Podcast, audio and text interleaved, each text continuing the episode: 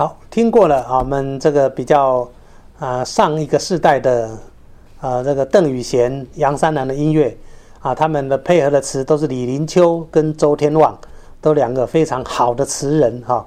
所以在流行音乐里面呢，词和曲都已经成为相得益彰、互为表里的艺术形式了。因为如果在古典里面呢，其实有词的曲子其实真的比例上还算是蛮少的，除了舒伯特的艺术歌曲之外，其实还是以奏的为主。但是流行音乐里面呢，呃，这个词曲啊，这个都丰富了音乐的这个唱的部分，互为表里，相得益彰。你可以单独去欣赏词的深意，也可以去欣赏曲的呃这个朗朗上口。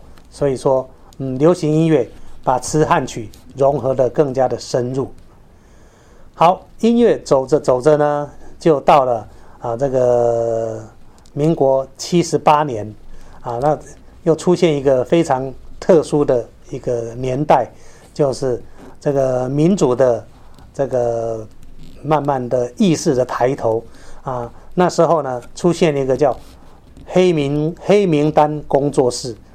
啊，那他们出了一个专辑呢，非常有趣啊，里面有很多的呃抗议的歌声，就来自于比如罗大佑啦、崔健啦这样的一个意识形态出现。那他更更这个赤裸裸的啊挑战这个政治的氛围，好，所以呢写写了一首歌叫《民主阿草》。那我曾经呢跟他们同台演出。啊，听刚开始听到这个曲子，还有点恐怖的感觉，好像的坦克车就在你身边开过来了，警察呢会不会围过来呢？我们在表演的时候，曾经也有警察在外面用着广播说：“请立即解散，立即解散。”啊，这个氛围相当的特殊。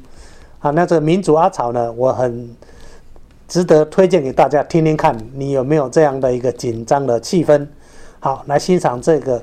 还，相当有革命性的风格，黑名单工作室的民主阿草。